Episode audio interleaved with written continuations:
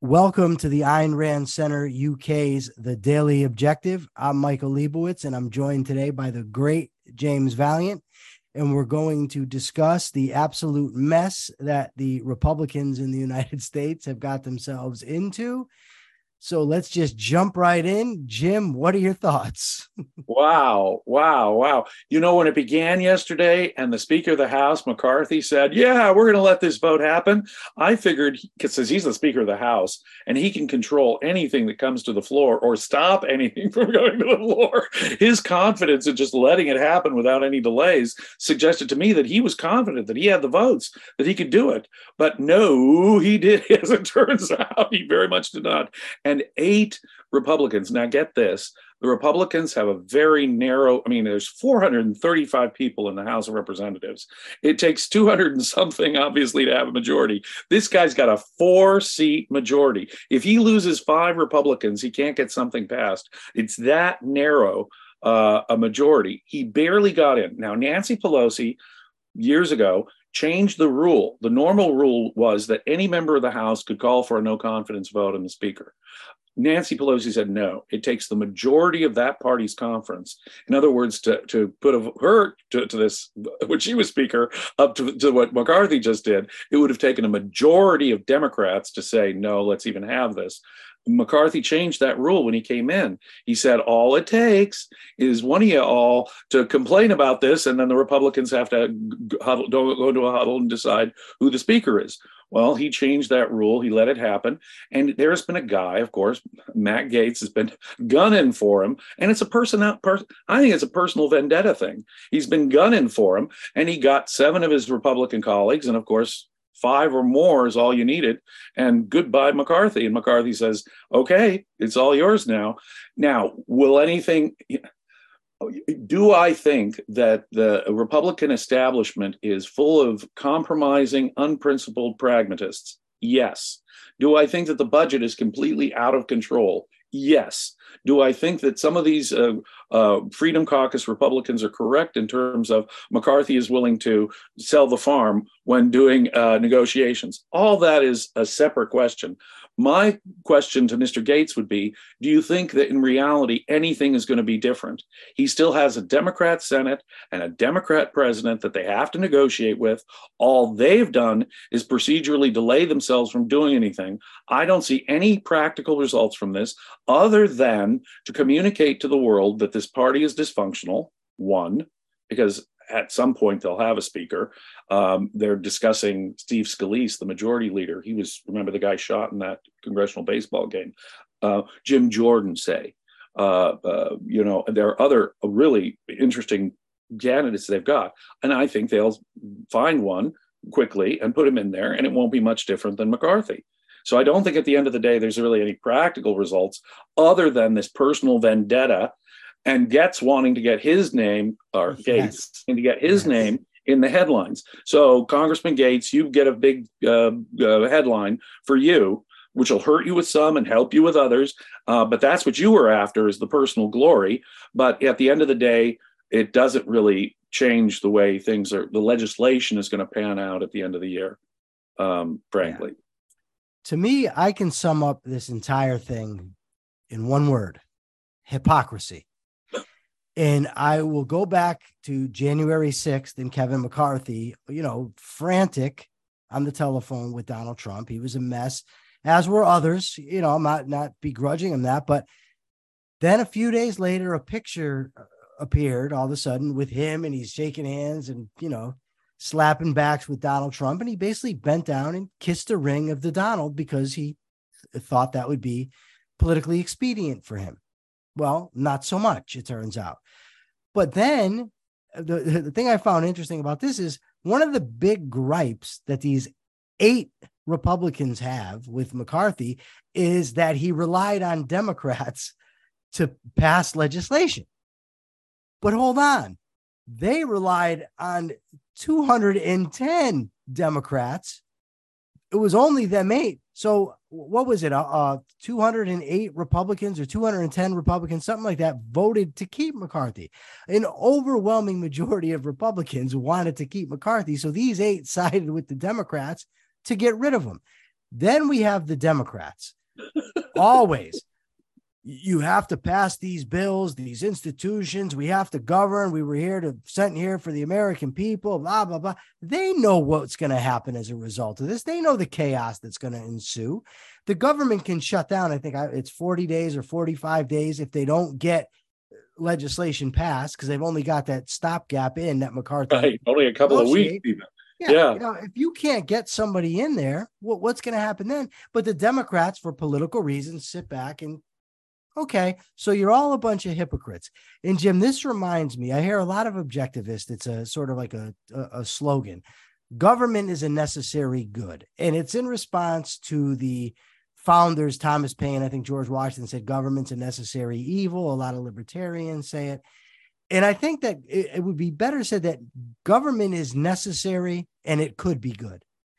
It, but it's oh, not necessary. we haven't yet seen. No, well, that's the whole thing. I mean, if we're talking about honest conceptualizations of concretes, we've never seen this. We've never seen a government operate the way that it's supposed to. Well, we've never seen a perfect government, but we have seen good government in the United States. That is to say, there have been lots of instances where I'd say that there was good justice that was done. Now, has our government done all kinds of bad stuff? Has there ever been a, a government that hasn't gone corrupt and done evil things? No, of course not.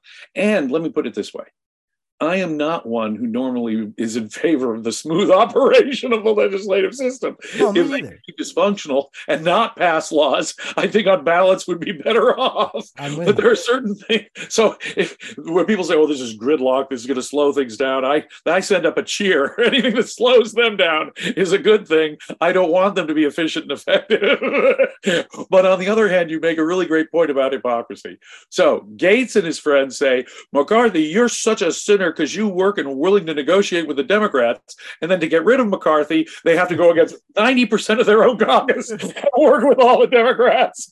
And to accomplish what? And to accomplish what? Nothing. Someone Nothing. like Scalise or Jim Jordan is going to come in there and he's pretty much going to be the same. And the legislative outcomes are going to be pretty much the same. But of course, Matt Gaetz gets his headline, like I say. And the Democrats are doing it, of course, because now they can say, ha ha ha, look how dysfunctional they are, and yes. distract with other headlines rather than spending being the issue, or Biden, President Biden's family corruption being the issue, or uh, uh, crime being the issue, or the economy or inflation being the issue. Democrats just love political dysfunction taking over the headlines because Biden is apparently doing very, very poorly in the polls right now. And so they want distraction from all the other issues, frankly, Sure. Has many other issues, including Biden's inability to complete a sentence. they want distraction from all those other issues, and lo and behold, the Demo- the Republicans are just dumb enough, as usual, to give them just that opportunity. Um, does it show dysfunctional government? Yeah. Uh, am I normally in favor of uh, somewhat dysfunctional government? Yeah. I mean all things being equal. But in this case all it is is grandstanding showboating uh, that uh, can only delay uh, the government will shut down. These people are going to pass budgets uh, and, and it, all it can do is delay the inevitable it seems to me. And this was just a just a bad headline for the republicans who just look like they're in total chaos.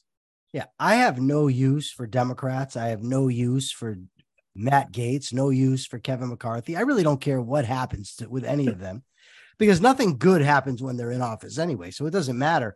But I love to when they are put their hypocrisy out on display.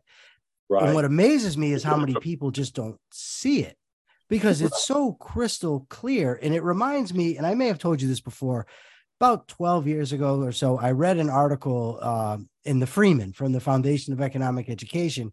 It was an article by an economist named Michael Munger, and it was called something to do with unicorns. And his whole point was unicorns don't exist. So he said, whenever somebody talks to me about the government doing this or doing that, I tell them to replace government with the actual politicians, representatives, and bureaucrats that you know and then ask yourself the same question because uh, hypothetically yeah we could say well government's whoa great but when we look at it what we actually get are your matt gaetz's your kevin mccarthy's your donald trumps and you know the whole slew of Democrats who were grandstanding. This guy did this, and he did like they wouldn't all do the same thing if the shoe was on the other foot. And it's just reprehensible. But you know what, Jim? Ultimately, the blame falls back always on the sainted American people. I the American people want the American. This is what the American people want. They may not know it, but ultimately, they what what does Congress got a ninety percent reelection rate or, or something ridiculous like that? Right, and a ten percent approval rate so you got the, you ask them, do you the, the, one of the least approved of in groups in the, the America is the United States Congress, yes. and yet the vast majority of them get reelected. They have this incumbency advantage. You're absolutely right. But think of how how dysfunctional our system is. Sixty some percent of the American people do not want Trump to be the president. Seventy some percent of the people don't want Biden to be the president, and yet each of the major parties is hell bent. They're front runner. They're going to jam through someone for each of the major parties that a clear majority, two thirds of the American people, don't want either of them. now, go figure. That's a serious uh, dysfunctional issue here. It seems to me. Yes, and that's why Robert Kennedy's or the you know no labels people are out there saying I'm going to do the independent thing, yeah. or Professor Cornel West is going to run for the Green Party. When you got those, I think there could be a powerful third party or independent challenge this time because the parties are hell bent on nominating someone the clear majority of the Americans don't want in there. Talk about dysfunctional. But you're absolutely right. I mean, what is H? The great Henry Louis Mencken, the sage of Baltimore, once defined democracy as the theory that says people know what they, the theory of government that says people know what they want and deserve to get it good and hard. And you're absolutely right. It's the American people and the American voter at the end of the day who gets the blame here.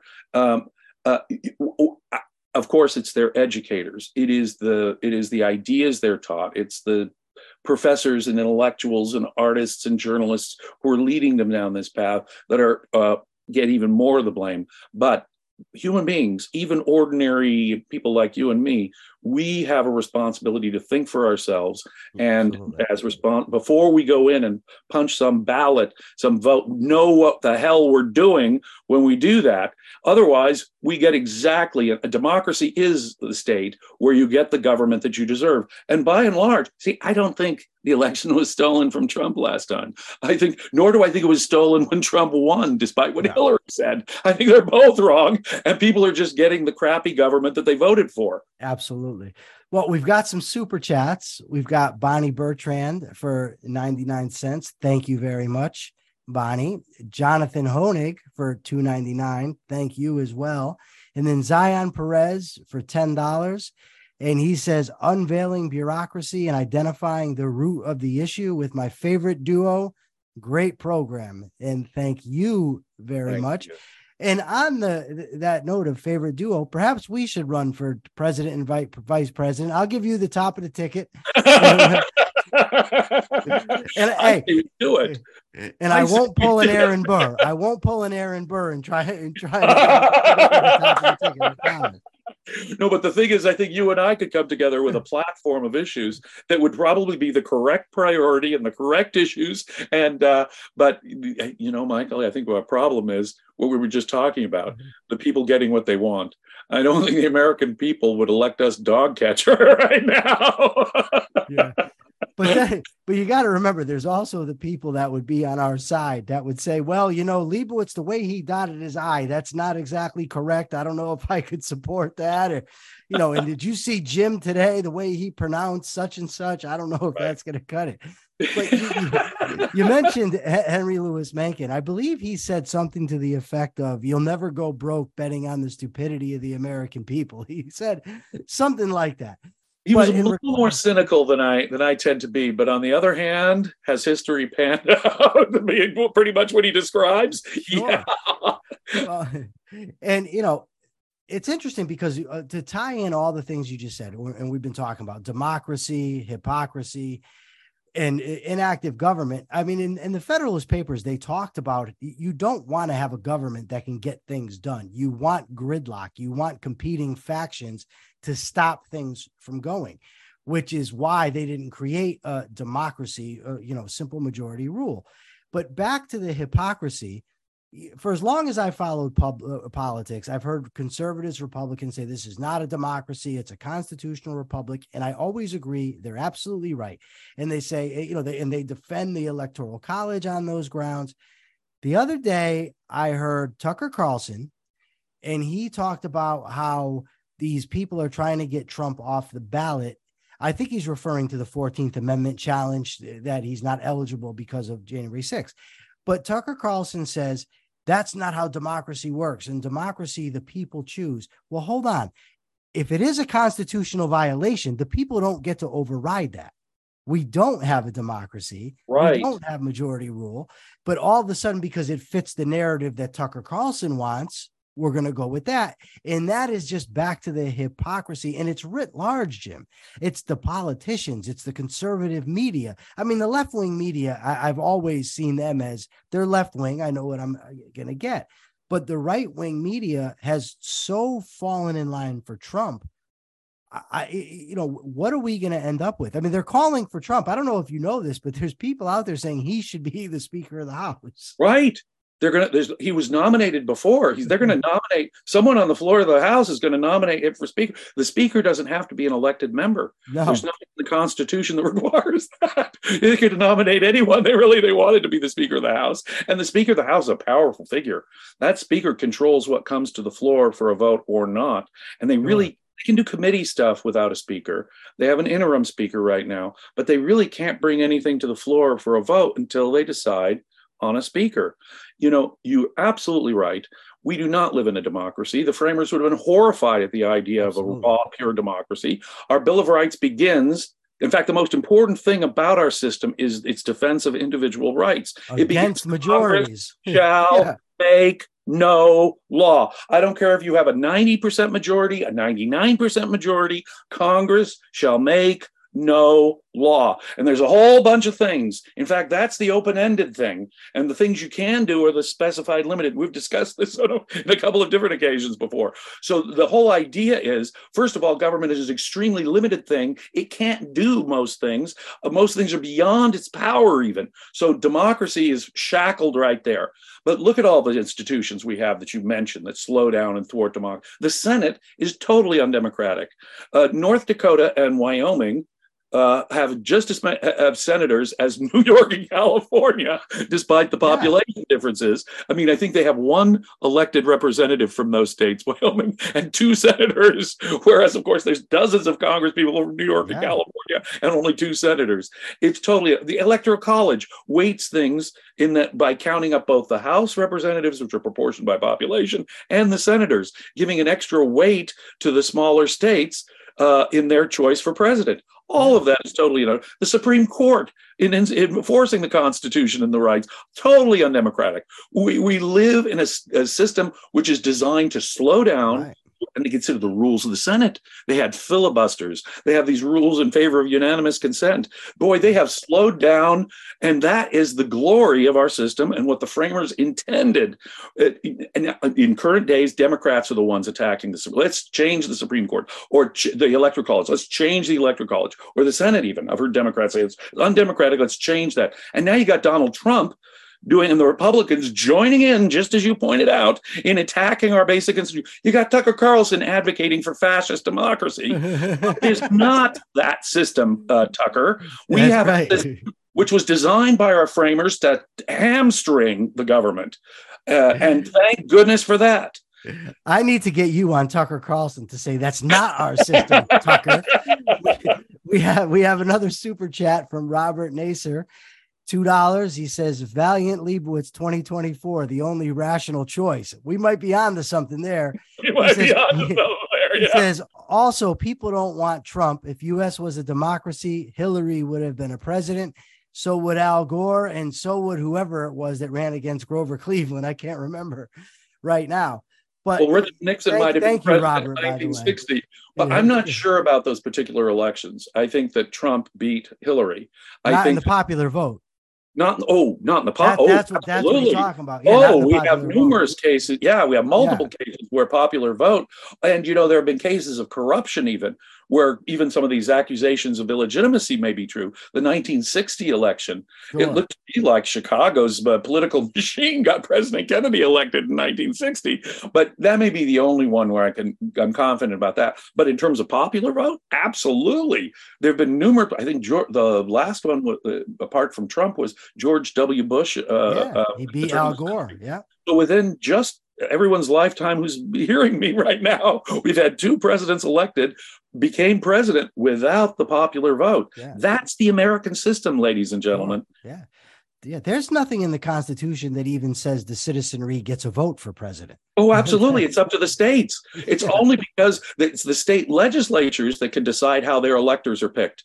Absolutely. It's only because all 50 states have decided to have popular elections that there are elections for president. It doesn't have to be popular election at all.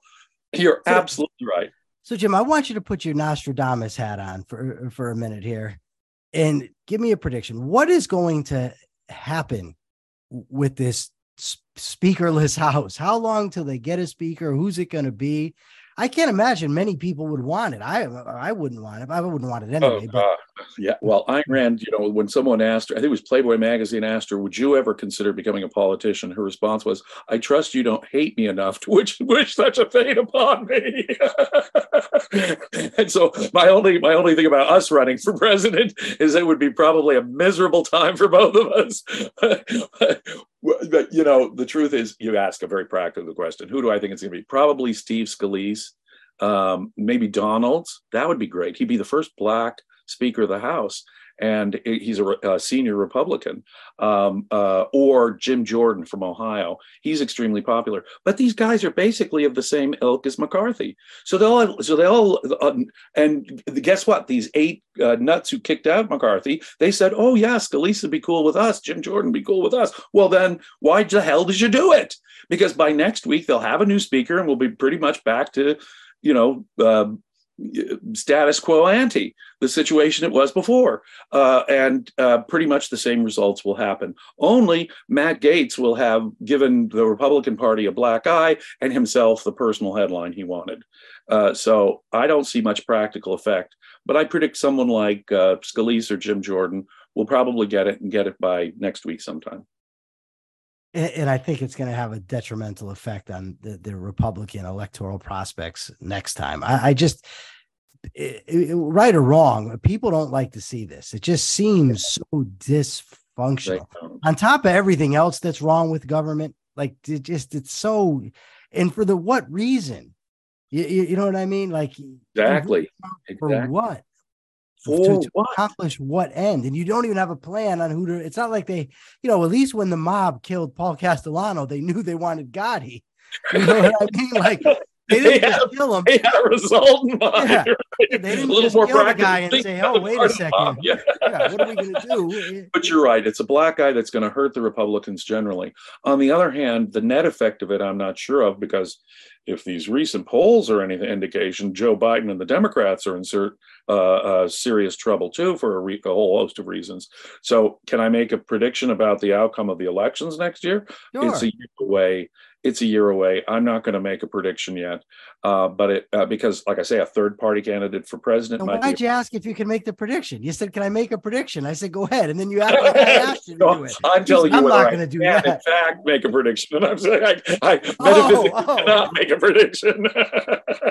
I'm simply incapable. Oh, it was a rhetorical question. Okay. Rhetorical question. You Well, I thought you were asking me. I'm saying, well, why you ask if you- if you're not I going do it? know. Oh, I'd be willing to throw. You know, Yogi Berra's right. Uh, predictions are hard, especially about the future. but no, I'm not going to even be that cowardly. Sometimes I'll make a prediction. I predicted Joe Biden would win at about this time in relation to the Trump election.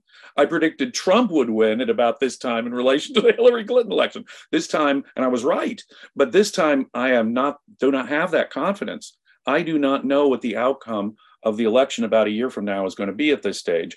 Check in with me about six months, and maybe I'll be Nostradamus, uh, an accurate Nostradamus as I often am about these things. This time, I'm not. I don't have the cojones to make a it's the worst two guys. It's it's insane. Like the only one that can it, it seems to me that can beat Biden would be. I mean that the only one, the only Republican that Biden can beat is Trump, and the only Democrat Trump can beat is Biden. And yet these two parties full of jabronis are going to nominate these guys.